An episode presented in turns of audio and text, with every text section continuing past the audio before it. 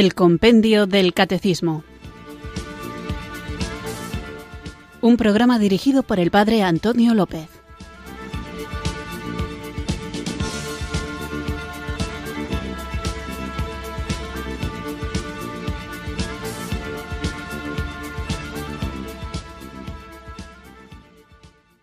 Buenas tardes, queridos oyentes de Radio María. Recibido un cariñoso saludo desde Irurzun, en Navarra, quienes sintonizáis una tarde más esta emisora de la Virgen para conocer el contenido de nuestra fe católica, para conocer la Iglesia, para saber quiénes somos, cómo debemos vivir, cómo debemos ejercer nuestro ministerio en el mundo de ser luz y sal de la tierra y también, como consecuencia, el modo más eficaz, cada uno según sus circunstancias, de defender nuestra fe católica. Estamos tratando el tema de la Iglesia y de la relación con las iglesias no católicas y por eso no me voy a entretener mucho en este saludo inicial porque hay contenido de sobra para hablar durante el programa. Así que vamos a comenzar ya invocando el don del Espíritu Santo para que Él nos guíe, nos acompañe durante esta hora y durante toda nuestra vida para que profundicemos en la fe y bien conocida la vivamos lo mejor posible, sostenidos por el Espíritu de Dios y en el deseo de que el mundo arda en la caridad de Cristo, este Espíritu se sirva de nosotros para encender en el mundo la llama del amor divino. Así que, llenos de confianza y unidos, invoquemos juntos al Espíritu Santo.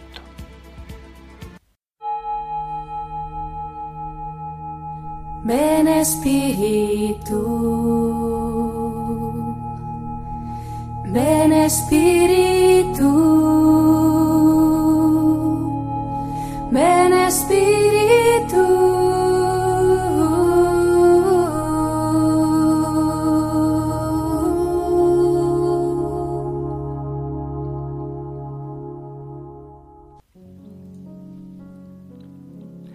Señor Jesús, cuando estabas a punto de dar tu vida por nosotros, rezaste al Padre. No ruego solo por estos, sino también por todos aquellos que creerán en mí por su palabra. Que todos sean uno, como tu Padre estás en mí y yo en ti. Que ellos también sean uno en nosotros. Hoy, cuando nos enfrentamos una vez más con la división y el conflicto causados por el pecado, unimos nuestras voces a tu voz y rezamos. Que todos seamos uno, todas las naciones y razas, jóvenes y mayores, cercanos y lejanos, que todos podamos sentirnos como uno, amados, no temidos, a salvo, no inseguros, valorados, no despreciados, elevados, no derrotados, que todos trabajemos como uno, no para derribar, sino para construir, no sólo para detener la violencia, sino también para promover la paz, no sólo para restablecer el orden, sino también para garantizar la justicia, no para favorecer a unos pocos, sino para defender la dignidad y los derechos de todos. Que todos seamos uno, que todos nos reconozcamos como una familia, como hijos de Dios que estemos unidos aquí en esta tierra y que nuestros lazos de caridad y amor nos lleven a la vida eterna. Amén.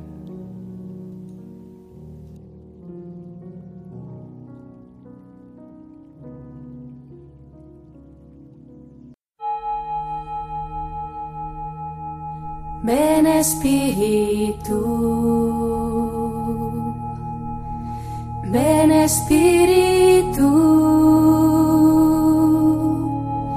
Ven Espíritu.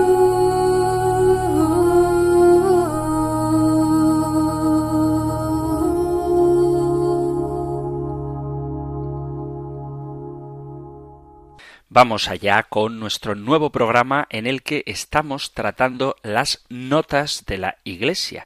Dentro del artículo de nuestra fe, creo en la Santa Iglesia Católica, después de haber visto la Iglesia como pueblo de Dios, cuerpo de Cristo, templo del Espíritu Santo, también como esposa de Cristo, después de haber visto los carismas, veíamos las notas de la Iglesia. Y estábamos hablando de la unidad de la Iglesia, que es una, y por qué decimos que en la Iglesia Católica subsiste la única Iglesia de Cristo. Y después de un momento de reflexión sobre la unidad de la Iglesia, decíamos que el Concilio Vaticano II y el Compendio del Catecismo dice que la Iglesia de Cristo subsiste en la Iglesia Católica y no es la Iglesia Católica, no porque niegue que la Iglesia Católica sea la Iglesia de Jesucristo, sino porque entiende que en las demás comunidades hay también elementos de verdad y elementos de santificación. Y por eso no se puede identificar en sentido absoluto la Iglesia de Jesucristo con la Iglesia católica, en tanto que en las demás comunidades también hay elementos de verdad, pero que esos elementos de verdad forman parte de la Iglesia Católica y en ese sentido la Iglesia Católica es la Iglesia de Jesucristo, subsiste en la Iglesia Católica la Iglesia de Jesucristo porque sólo por medio de ella se puede obtener la plenitud de los medios de salvación, puesto que el Señor, dice el compendio, ha confiado todos los bienes de la nueva alianza únicamente al colegio apostólico cuya cabeza es Pedro.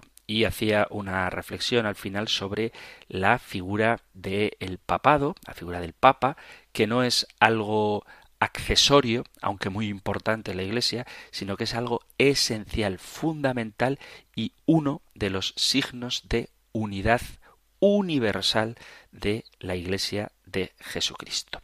Vamos a continuar ahora con la siguiente pregunta que encontráis en el Catecismo Mayor en los puntos 817 al 819. Ahora escuchamos nosotros la pregunta número 163 del compendio del Catecismo. Número 163. ¿Cómo se debe considerar entonces a los cristianos no católicos?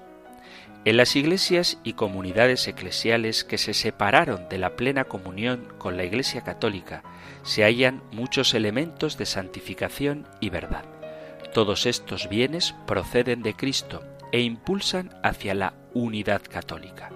Los miembros de estas iglesias y comunidades se incorporan a Cristo por el bautismo. Por ello, los reconocemos como hermanos. Mirad que cada vez es más frecuente, también en nuestro contexto, aquí en España, que nos encontremos con personas que son de otra religión cristiana y puede que caigamos en dos errores que nos llevan al final a un desencuentro.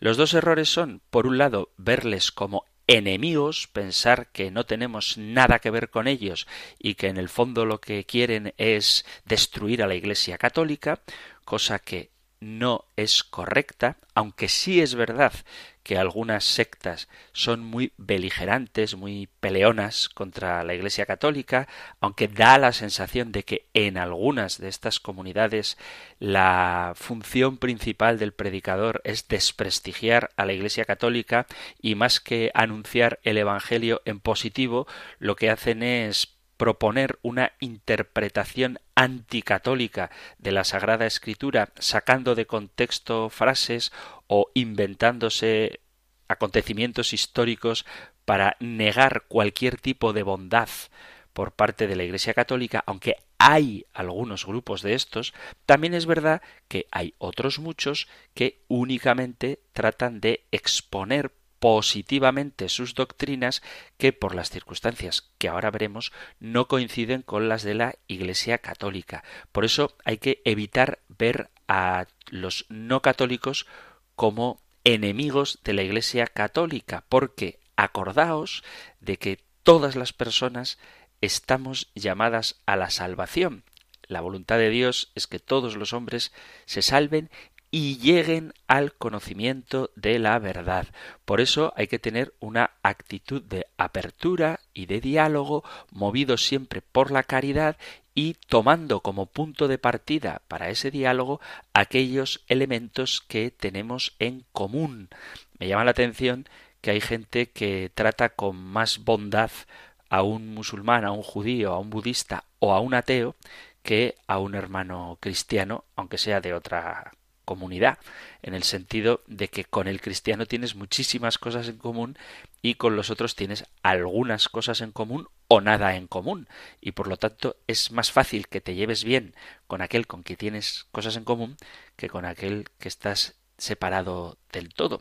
Y sin embargo, muchas veces la actitud que nosotros podemos tener hacia los no católicos es la de temerles, y repito que aunque es verdad que hay algunas comunidades que se dedican a atacar de manera gratuita y muy violenta a la Iglesia católica, hay escenas terribles de presuntos pastores que se dedican a interrumpir misas o a destrozar imágenes de la Virgen, por ejemplo, del Sagrado Corazón de Jesús o de algún santo. Incluso hace bastante poco, hace días, un hombre me contaba que le asaltó por la calle un de estos presunto, y siempre digo presunto porque si le falta la caridad ahí no hay cristianismo que valga, bueno, pues un presunto predicador donde le animaba a ir a su comunidad y como vio que este hombre llevaba un rosario colgado, pues literalmente se lo arrancó del cuello y le deshizo todas las cuentas del rosario que llevaba colgado. Yo, sinceramente, creo que eso es un atentado no solamente contra el sentimiento religioso, sino también contra la propiedad privada, y me imagino que podría ser denunciado. Pero bueno, es verdad que hay gente, hay grupos que son muy violentos contra la Iglesia Católica, pero también es verdad que afortunadamente no son la mayoría, no son la mayoría. Y por tanto, tenemos que tener el coraje movido por la caridad, de acercarnos a los hermanos de otras confesiones, a los hermanos separados y dialogar con ellos, como digo, tomando como punto de partida aquellos elementos en los que estamos en común, como por ejemplo el valor de la Sagrada Escritura, el cumplimiento de los mandamientos, la importancia de la oración, la vida moral. Bien, entonces un peligro que hay que evitar es el de tenerles miedo. Y el otro peligro que hay que evitar y que también impide el diálogo es el de equipararles de tal manera que hagamos afirmaciones del tipo bueno, no importa, somos todos iguales, creemos en Jesucristo, total las diferencias que tenemos no son tan importantes y por lo tanto tú sigue con tu fe, que yo sigo con la mía y todos contentos. Eh, oído en más de una ocasión el testimonio de alguna persona que del mundo evangélico, del mundo protestante, ha tenido una conversión a la Iglesia católica y que cuando después de un largo y duro proceso, que también hay que reconocer el esfuerzo que a veces llevan a cabo para acceder a la plenitud de la verdad, renunciando muchas veces a la fama, a los amigos e incluso al trabajo, en honor a la verdad del Evangelio, bueno, pues después de estos muchos esfuerzos, mucha oración, mucho estudio, cuando deciden entrar en la Iglesia católica, en la Iglesia fundada por Jesucristo, pues ha pasado que se han acercado a lo mejor a un sacerdote, y esto lo digo con pena y con un poquito de vergüenza, y este sacerdote les ha dicho que no hace falta que se metan en la Iglesia católica, que sigan siendo buenos protestantes y que ya el Señor les recompensará porque cada uno tiene que seguir a Jesucristo desde la iglesia donde está. Y esto es el otro extremo que tampoco podemos caer en ello. Y digo que ambos extremos, el del miedo y el del mimetismo, nos impiden el diálogo. El del miedo porque no nos atrevemos a dialogar y el otro, el de creer que somos todos lo mismo, también nos impide dialogar porque no hay la posibilidad de confrontar, en el buen sentido, poner enfrente las doctrinas de unos con las doctrinas de los otros, leerlas a la luz de la fe, de la verdad revelada en la Sagrada Escritura y en la tradición, y sacar las conclusiones para la propia vida a las que esta reflexión nos lleve. Por tanto, ni tengas miedo de dialogar con los que no son católicos, ni tampoco te niegues a dialogar con ellos pensando que son igual que nosotros o que las diferencias que tenemos son insignificantes porque realmente no lo son. Y si fueran insignificantes, pues formaríamos todos parte de la misma Iglesia, porque sabéis que dentro de la Iglesia Católica hay muchas sensibilidades y dentro de la Iglesia Católica hay una flexibilidad que os puedo asegurar que no existe en ningún otro grupo humano. En ningún otro grupo humano se cuestiona tanto al líder como se hace en la Iglesia Católica tanto los que ponen en cuestión al Papa, como los que ponen en cuestión al propio obispo, como los que ponen en cuestión al propio párroco. Y no pasa nada. Es decir, uno puede discrepar de lo que dice el Papa, y no voy a poner ahora ejemplos, y nadie le excomulga simplemente por el hecho de no estar de acuerdo con él en alguna cuestión. Otra cosa es que tengas razón o no, que probablemente si discrepas del Papa, probablemente no o estás mal informado o no conoces las motivaciones del Papa. Pero si le criticas, si te parece mal que el Papa, por ejemplo, es solo un ejemplo. Atención, no hago valoraciones. Es solo un ejemplo. Si tú criticas la decisión del Papa de restringir la misa en el rito tradicional, en el que se llama rito tradicional, nadie te va a excomulgar por esa idea. Si tú criticas la idea que ha tenido el obispo por ejemplo, y es solo un ejemplo, de poner en marcha un nuevo plan de atención pastoral y no te gusta ese plan y lo expresas incluso públicamente, no te va a pasar nada. Y si tú criticas a tu párroco porque no te gusta cómo predica, porque predica muy largo o muy corto, o porque pide ciertas cosas que no te gustan y se lo dices incluso a él, no te va a pasar nada. Sin embargo, en cualquier otro grupo humano atrévete tú a cuestionar al líder de tu partido político o al entrenador de tu equipo de fútbol y verás que pronto te ponen de patitas en la calle. Y sin embargo, en la Iglesia Católica existe mucha flexibilidad, porque estamos abiertos al diálogo, porque no le tenemos miedo a la verdad. Y por eso, porque no le tenemos miedo a la verdad, hay que atreverse a dialogar marcando las diferencias, reconociendo las similitudes con aquellos hermanos nuestros que no creen lo mismo que nosotros. Pero, ¿en qué se diferencian realmente? Porque hay mucha gente que piensa que, bueno, al final ellos no creen en la Virgen y nosotros sí pero esa es una diferencia menor. Bueno, no es ninguna diferencia menor porque el papel de María en la historia de la salvación marca la posibilidad, entre otras cosas, de que el Verbo de Dios haya entrado en nuestra historia a través precisamente de la puerta que es el seno virginal de María. Sin esa puerta, puerta del cielo siempre abierta, el verbo de Dios no se hubiera hecho carne. Así que anecdótico, anecdótico no es. O expresiones del tipo, bueno, es que ellos no creen en el Papa y nosotros sí, pero bueno, tampoco eso es tan importante. Lo importante es creer en Jesús. Ya lo veremos, tendremos un tema específico del Papa, pero claro, sí que es importante. O ellos no creen en las imágenes, o ellos no creen en la Eucaristía, que son cosas importantes, pero ¿cómo podríamos resumir en general las diferencias entre los católicos y los no católicos, porque como ya dije también en el programa anterior, existen miles de grupos, de comunidades y algunas iglesias cristianas que no son católicas. ¿Cómo podemos resumir las diferencias que tienen todas ellas con la Iglesia católica? Pues si me lo permitís, las grandes diferencias en el sentido profundo, en el sentido teológico, son una sola letra. Una letra. No doctrinas, sino una sola letra que tiene como consecuencia una serie de doctrinas. ¿Qué letra es esa?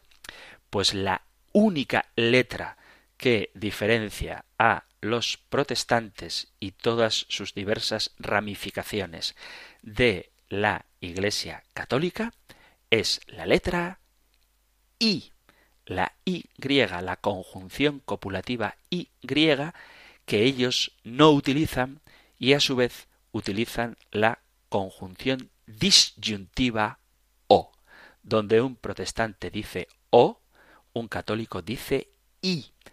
Y esa es la gran diferencia entre las iglesias no católicas y la iglesia católica. El modo de razonar del católico es en latín la expresión et et i i, mientras que el protestante utiliza la expresión out out, que significa en castellano o o.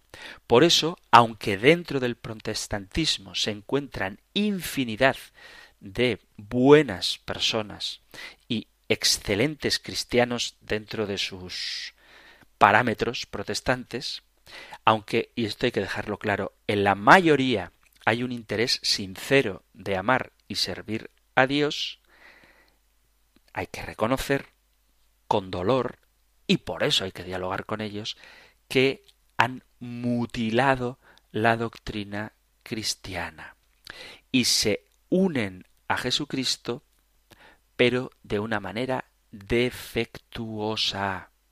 Y fijaos que, a diferencia de nosotros, ellos sí que son proselitistas y tratan de convencer a los católicos de que abandonemos nuestro error que nos va a llevar al infierno para que abracemos a Jesucristo en su grupo particular. Intentan argumentar desde su punto de vista. Y su razonamiento defectuoso normalmente tiene como origen lo que decía el O, en vez de el I católico. Los católicos podríamos resumir, esto es una especie de broma que hago, pero, pero tiene sentido, podríamos resumir nuestra doctrina en aceptar la I. Nosotros creemos en esto y en aquello. Y sin embargo, la teología protestante está constantemente con el o, esto o aquello. Lo vamos a ver más detenidamente. De tal forma que en la teología protestante, y esto nos distingue de ellos, ven como excluyente conceptos que son complementarios y te ponen a elegir entre dos realidades que son perfectamente asumibles ambas. Y de hecho, el resumen, por así decirlo, de todas las doctrinas protestantes que difieren de la doctrina de la Iglesia de Jesucristo, de la Iglesia católica, se pueden definir con lo que se llama las cinco solas de Martín Lutero. Y estas son las raíces de la división entre la Iglesia Católica y las demás iglesias. Las cinco sola. Nosotros hablamos de la escritura y la tradición, los protestantes hablan de la sola escritura. Nosotros hablamos de la gracia y la libertad y los protestantes hablan de la sola gracia. Nosotros hablamos de que la salvación es por Cristo y contamos con la intercesión de la bienaventurada Virgen María y de los ángeles y santos y también con la ayuda necesaria de los sacramentos y sin embargo los protestantes hablan de solo Cristo. Nosotros hablamos de que la salvación se alcanza por la fe y las obras y ellos hablan de solo la fe. Y hablan también ellos de solo la gloria de Dios. Solo ante Dios hay que someterse. Y nosotros decimos que uno puede arrodillarse ante Dios, pero puede venerar también a aquellos en quienes Dios ha actuado. Así que veis que donde ellos ponen el solo, es decir, o la escritura o la tradición, nosotros decimos escritura y tradición. Gracia o libertad, nosotros decimos gracia y libertad. Fe u obras y nosotros decimos fe y obras. Así que si os parece, vamos a hacer una pequeña pausa musical y luego vamos a ver qué hay de verdad en esta O que excluye la I católica y que es parte esencial de la división entre los cristianos.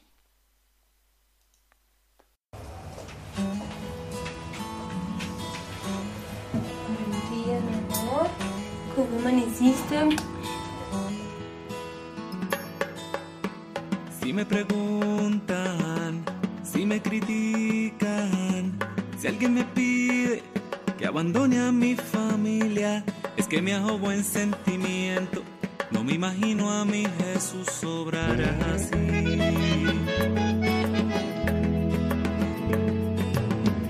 Entre alegrías y muchas penas, hay una sangre que corre fuerte por mis venas enamorado en pan y vino. Y he jurado mi destino porque yo, católico soy de sacramentos, de vela en mano y procesión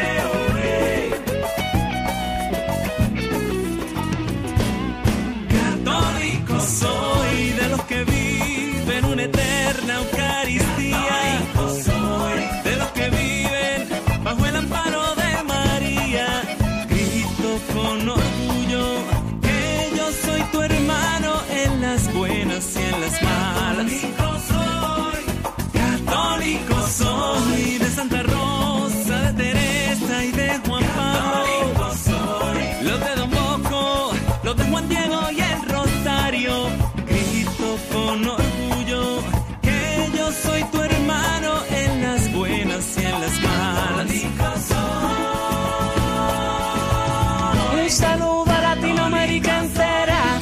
El Salvador y Costa Rica cantan con los mexicanos. También en Chile, Guatemala y Brasil cantan con los peruanos. En Ecuador, en Paraguay y en Uruguay, los boricuas y los haitianos. Nicaragua, Argentina y Honduras, Cuba y los dominicanos. En Bolivia, Venezuela y Panamá cantan con Colombia, católico soy latinoamericano.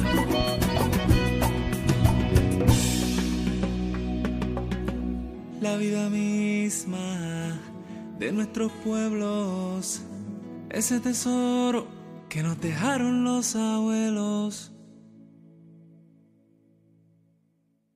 Estás en Radio María escuchando el programa El Compendio del Catecismo, nuestra cita diaria con la formación católica en la que guiados por el libro del Compendio del Catecismo vamos profundizando en el conocimiento de nuestra fe. Esta cita a la que no debéis faltar de lunes a viernes de 4 a 5 de la tarde, una hora antes si nos sintonizas desde las Islas Canarias y estamos dentro de las notas de la Iglesia. La Iglesia es una santa católica y apostólica. En concreto, estamos hablando de la unidad y constatando cómo, a pesar de que la Iglesia es una, existen muchas comunidades que se llaman cristianas. Y la pregunta 163, que es la que estamos tratando hoy, se plantea cómo se debe considerar entonces a los cristianos no católicos. Y decimos, dice el compendio del Catecismo, que en ellos se hallan muchos elementos de santificación y de verdad, y que estos bienes proceden de Cristo e impulsan hacia la unidad católica. Son hermanos nuestros, pero hermanos nuestros que no están en la plena comunión con la Iglesia de Cristo. Son hermanos separados. Y estaba viendo cómo la idea que más separa a los católicos de los no católicos es una simple letra, la letra I, que ellos cambian por la letra O y ven disyuntiva donde hay en realidad comunión.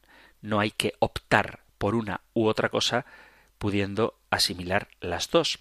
Y en concreto vamos a ver, si nos da tiempo, a algunas de estas disyuntivas y las que no dé tiempo a ver hoy, no os preocupéis que más adelante tendremos ocasión de hablar en concreto de la gracia y de la libertad del hombre, que es un tema muy interesante, muy complejo, pero que dejaremos para más adelante. Sin embargo, vamos a ver una de las cosas que más diferencian a los católicos de los protestantes y es la doctrina protestante de la sola escritura. Ya hablamos de ello, sobre todo cuando tocábamos los temas de la divina revelación, muy al principio de esta edición del compendio del catecismo que presento yo, en los puntos, fijaos, número 11, 12, 13 y 14 y 15 y 16, cuando hablábamos de la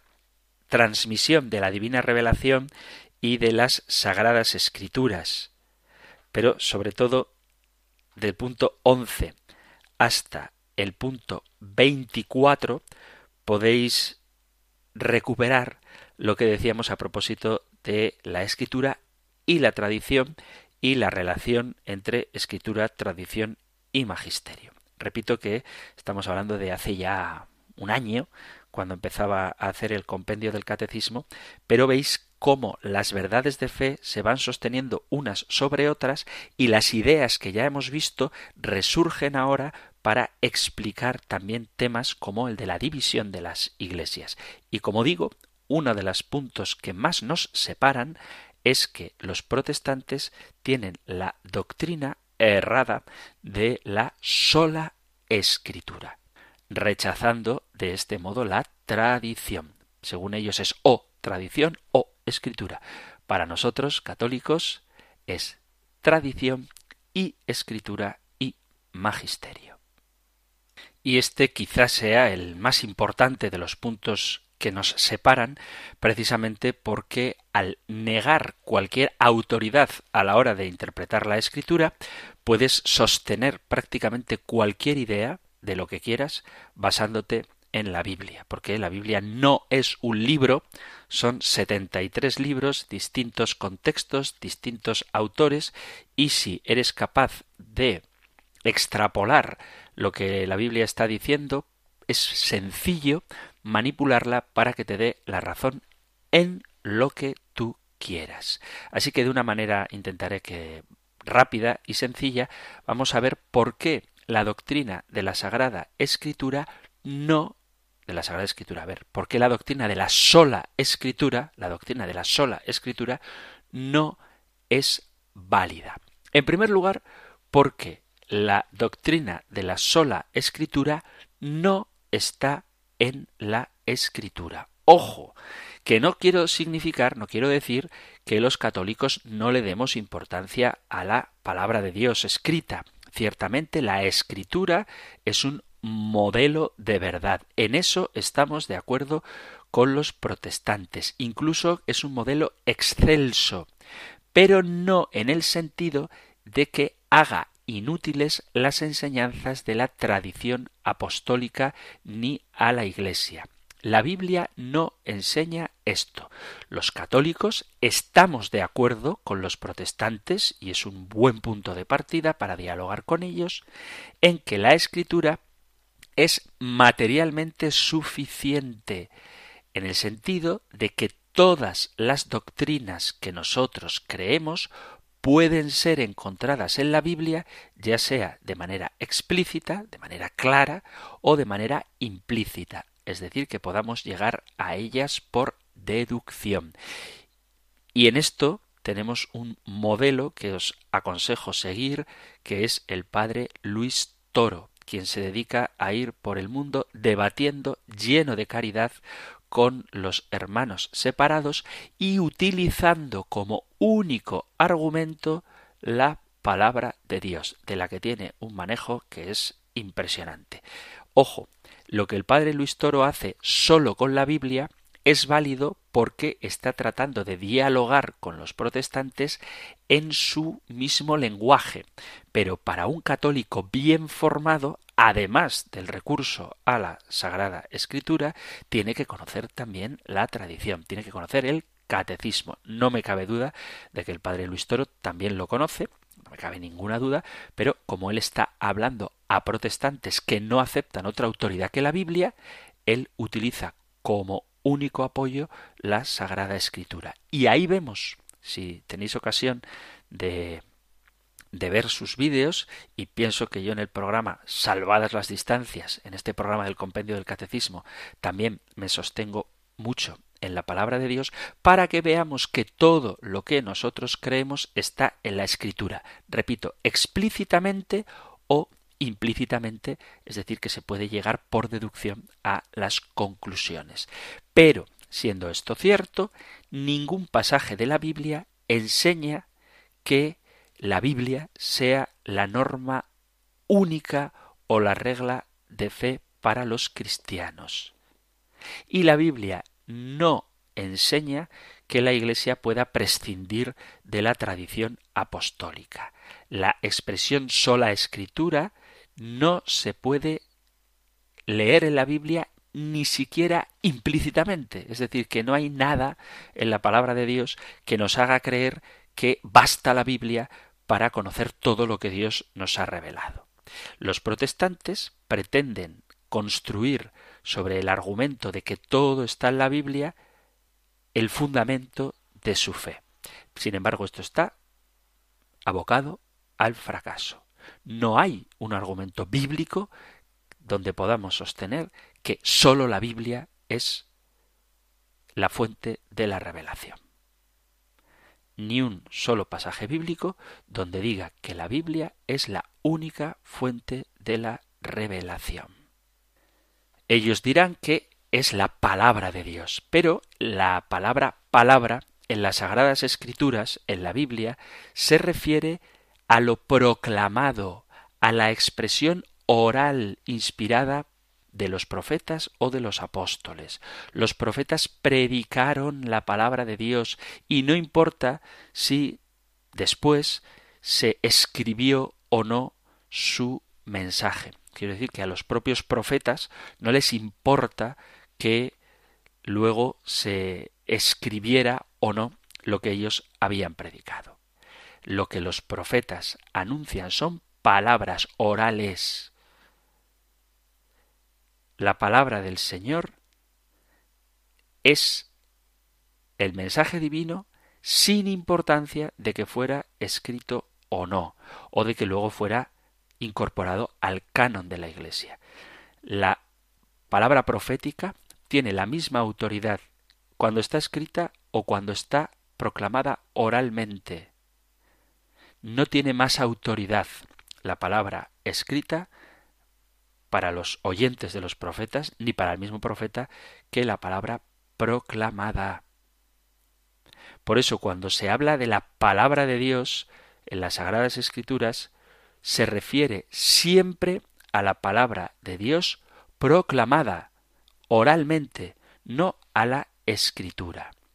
Os leo el texto de la primera carta a los tesalonicenses en el capítulo 2 dice así Leo desde el versículo 10. Vosotros sois testigos, y Dios también, de cuán santa, justa e irreprochablemente nos comportamos con vosotros los creyentes, como un padre a sus hijos, lo sabéis bien, a cada uno de vosotros, os exhortábamos y alentábamos, conjurándoos a que vivieseis de una manera digna de Dios, que os ha llamado a su reino y gloria. De ahí que también, por nuestra parte, no cesamos de dar gracias a Dios porque al recibir la palabra de Dios que os predicamos, la acogisteis no como palabra de hombre, sino cual es en verdad palabra de Dios que permanece operante en vosotros los creyentes. Cuando habla de palabra de Dios, no se está refiriendo a la palabra escrita, sino a la palabra predicada. De hecho, en ningún pasaje de la Sagrada Escritura vamos a ver a Jesús ordenando escribir nada.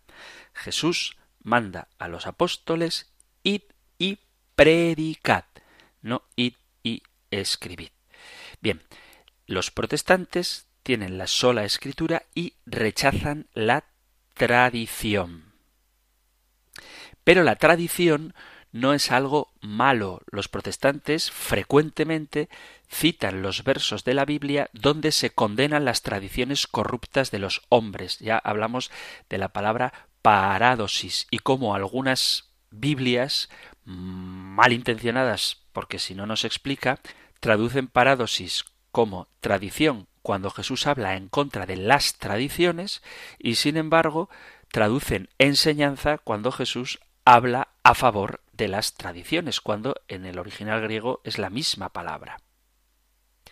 Es verdad que en el Evangelio de San Mateo, por ejemplo, en el capítulo 15, versículo 2, o San Pablo, en el capítulo 2 de la carta a los colosenses, critica las tradiciones humanas y como católicos estamos de acuerdo con esos versículos. Pero no está toda la verdad en la referencia que se hace de estos pasajes. Es cierto las tradiciones apostólicas están aprobadas positivamente y están en total armonía con la Sagrada Escritura. Por eso la Escritura sí que es el juez final de la tradición, pero nunca en el sentido de que haya que excluir la tradición y la autoridad de la Iglesia. Dice San Pablo a los Corintios, en la primera carta a Corintios capítulo 11, Os alabo de que os acordéis de mí y retengáis las tradiciones que yo os he transmitido. En la segunda a los tesalonicenses capítulo 2 versículo 15 dice Manteneos pues hermanos firmes y guardad las tradiciones que recibisteis ya de palabra, ya por carta nuestra. En la segunda Timoteo capítulo 1 versículo 13 retén la forma de los sanos discursos que de mí oíste guarda el buen depósito por la virtud del Espíritu Santo que habita en nosotros. Segunda Timoteo capítulo 2 versículo 2 y de lo que de mí oíste ante muchos testigos, encomiéndalo a hombres fieles capaces de enseñar a los otros. Eso es la tradición. Y en el capítulo 2 de los Hechos de los Apóstoles, versículo 42, se habla de las enseñanzas de los apóstoles. Por lo tanto, Jesús y desde luego el apóstol Pablo en sus cartas aceptan las tradiciones orales que no están contenidas en la Biblia. Por ejemplo, cuando Jesús critica a los fariseos, dice entonces Jesús se dirigió a la gente y dijo a sus discípulos En la cátedra de Moisés se han sentado los escribas y los fariseos. Haced y observad todo lo que os digan, pero no imitéis su conducta, porque dicen y no hacen. Pero Jesús acepta la autoridad de los escribas y fariseos a la hora de enseñar, aunque lo que digan no esté explícitamente en la Sagrada Escritura. Incluso, no quiero ponerme demasiado preciso en esto, San Pablo cita pasajes de la tradición oral rabínica que no se encuentran en las Sagradas Escrituras en el Antiguo Testamento. Por ejemplo, en la segunda carta a Timoteo, en el capítulo 3, versículo 8, habla de dos personajes que se opusieron a Moisés, Janés y Mambrés, que no aparecen en los textos del Antiguo Testamento. Y sin embargo, Pablo habla de ellos porque sí están en la tradición rabínica. En el concilio de Jerusalén, por ejemplo, en el gran momento donde la Iglesia tiene que discernir, que le podéis leer en el capítulo 15 de los Hechos de los Apóstoles, vemos a Pedro y a Santiago hablando con autoridad e imponiendo algo obligatorio para todos los cristianos. Y dice, nos ha parecido al Espíritu Santo y a nosotros no imponeros ninguna carga más que estas necesarias, que os abstengáis de las carnes inmoladas a los ídolos, de la sangre y de lo ahogado y de la fornicación, de lo cual haréis bien en guardaros. Salud. Esto es Hechos de los Apóstoles, capítulo 15, versículos 28 y 29, pero en los mismos Hechos de los Apóstoles, en el capítulo 16, versículo 4, dice conforme iban pasando por las ciudades, les iban entregando para que las observasen las decisiones tomadas por los apóstoles y presbíteros en Jerusalén. Las iglesias, pues, se afianzaban en la fe y crecían en número de día en día. ¿Qué vemos aquí? La autoridad de la iglesia. Ellos simplemente proclaman el decreto como verdadero porque cuentan con la aprobación del Espíritu Santo podemos ver en la Biblia un ejemplo de la infalibilidad de la doctrina de los apóstoles que proclama para sí misma cuando se celebra un concilio y no recurre a la Sagrada Escritura sino a la propia autoridad de la Iglesia. Si algún día tenéis un encuentro con algún protestante, es muy fácil que os diga que el texto donde se demuestra que basta la sola escritura está en la segunda carta a Timoteo, en el capítulo 3, versículos 16 y 17. ¿Qué dice ese pasaje? Dice, pues toda escritura es divinamente inspirada y útil para enseñar, para arguir, para corregir, para educar en justicia, a fin de que el hombre de Dios sea perfecto y consumado en toda obra buena. Ese es el texto que los protestantes aducen para demostrar su teoría de la sola escritura. Pero este pasaje no enseña que la Sagrada Escritura excluya la autoridad de la tradición y la Iglesia. Dicen del texto cosas que no están en el texto. Porque además, alguno puede decir, ¿y qué pasaje puedo utilizar yo para para enfrentarme a ese texto? Mirad, muchas veces estoy podéis estar seguros y además os vais a ahorrar memorizar un montón de pasajes. Muchas veces basta con coger el mismo texto que ellos dan para argumentar sus ideas, unos versículos antes o unos versículos después, y el argumento queda desmontado. Porque si es verdad que la segunda carta a Timoteo en el capítulo 3 versículo 16 dice esto que hemos leído, toda escritura es inspirada por Dios y útil para enseñar, arguir, corregir y educar en la justicia, así el hombre de Dios se encuentra perfecto y preparado para toda obra buena. Esto es segunda Timoteo capítulo 3 versículo 16. Si leéis un poquito antes, un poquito antes, un versículo antes, capítulo 3 de la segunda carta a Timoteo, versículo 14, dice, tú en cambio, persevera en lo que aprendiste y lo que creíste, teniendo presente de quienes lo aprendiste, y que desde niño conoces las sagradas letras que pueden darte la sabiduría que lleva a la salvación mediante la fe en Cristo Jesús. Así que nos está remitiendo a aquellos de quienes lo aprendimos y esto es lo que llamamos la tradición.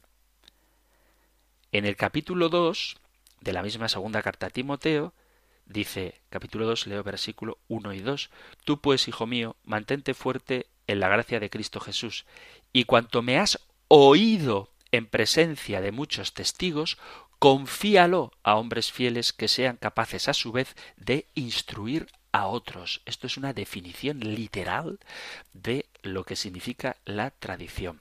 Cuanto me has oído en presencia de muchos testigos, confíalo a hombres fieles que sean capaces a su vez de instruir a otros. Y no me estoy saliendo de la segunda carta a Timoteo. Y en el capítulo primero de la segunda carta a Timoteo, en el versículo 13, dice, Ten por norma, ten por norma las palabras sanas que oíste de mí en la fe y en la caridad de Cristo Jesús. Conserva el buen depósito mediante el Espíritu Santo que habita en nosotros. Así que el mismo texto donde se habla de la Sagrada Escritura y los protestantes dicen que ese es el argumento de que basta la Sagrada Escritura, en esa misma carta, San Pablo le habla a Timoteo del depósito de la fe, de la transmisión de la fe y de aquellos de quienes ha oído el mensaje de la fe. Si todos los elementos no bíblicos estuvieran excluidos en este pasaje de la segunda carta a Timoteo, entonces no solamente la tradición, sino todo lo demás quedaría excluido. Ni la predicación, ni la catequesis, ni la oración serían necesarias. Pero no excluye, o sea, que San Pablo a Timoteo le diga que la Sagrada Escritura es útil y buena, no significa que fuera de la Sagrada Escritura no haya nada útil o bueno. Esta doctrina de la Sagrada Escritura como sólo la Sagrada Escritura es un círculo vicioso, en el sentido de que ellos dicen que hay que aceptar sólo la escritura como regla de fe y para demostrar que sólo la escritura es la regla de fe recurren a la Biblia. Y si tú le preguntas a alguno por qué uno debería creer lo que dice la Biblia, te van a decir que es que la Biblia dice que la Biblia es infalible. Pero ¿por qué tengo que creer a la Biblia? Porque la Biblia dice que la Biblia es infalible. Pero ¿por qué tengo que creer a la Biblia? Porque la Biblia dice que la Biblia es infalible. Bien, esto es un círculo vicioso del que solo salimos cuando nos damos cuenta de que la Sagrada Escritura tiene valor en tanto en cuanto que nos ha sido dada por la tradición, es decir, por la vida de aquellos que fueron discípulos de Jesucristo y que han ido transmitiendo ininterrumpidamente esa sucesión. Y ellos son los que nos han dado la Biblia. Además, la Biblia debe ser interpretada bien, porque si tú buscas en la Biblia la forma de interpretar la Biblia, te vas a dar cuenta de que no lo vas a encontrar. Y de hecho, la causa de la división entre las iglesias protestantes es precisamente que cada cual hace su particular interpretación y funda su propia iglesia basándose en esa interpretación privada de la Sagrada Escritura, de tal manera que se pierde el espíritu que la inspiró. Queridos amigos, queridos oyentes, se ha terminado el tiempo para nuestro programa de hoy. Si hay algún hermano separado, algún protestante, algún evangélico, algún pentecostal, adventista, metodista, cuáquero, testigo de Jehová, adventista del séptimo día, cualquier otro cristiano o no cristiano que esté escuchando este programa, pues me gustaría que compartiera qué es lo que él opina de todo esto, porque para que haya un diálogo es bueno que sepamos qué es lo que cada uno de nosotros creemos y que sepamos también cuáles son nuestras diferencias. De ese modo podremos caminar juntos hacia la unidad deseada por Jesucristo. Si queréis participar en el programa, ya sabéis, tenéis a vuestra disposición el correo electrónico compendio arroba radiomaria.es, compendio arroba radiomaria.es o el número de teléfono para WhatsApp 668 594 383 668 594 383 donde podéis dejar un mensaje escrito, si lo preferís, un mensaje de audio para que podamos compartirlo con todos los oyentes de este programa. Así que queridos amigos, queridos oyentes, ya sabéis que las líneas están abiertas porque en Radio María nos interesa, nos gusta sentir cerca a quienes sintonizáis esta emisora que puede cambiarnos la vida si nos dejamos mover por la maternidad amorosa de María y que el Espíritu Santo fecunde también en nosotros la palabra de Dios para que la hagamos vida. Terminamos recibiendo la bendición del Señor. El Señor te bendiga y te guarde, el Señor ilumine su rostro sobre ti y te conceda su favor, el Señor te muestre su rostro y te conceda la paz. Muchísimas gracias por estar ahí, gracias por escuchar el compendio del catecismo y si queréis, volveremos a encontrarnos en un próximo programa. Un fuerte abrazo.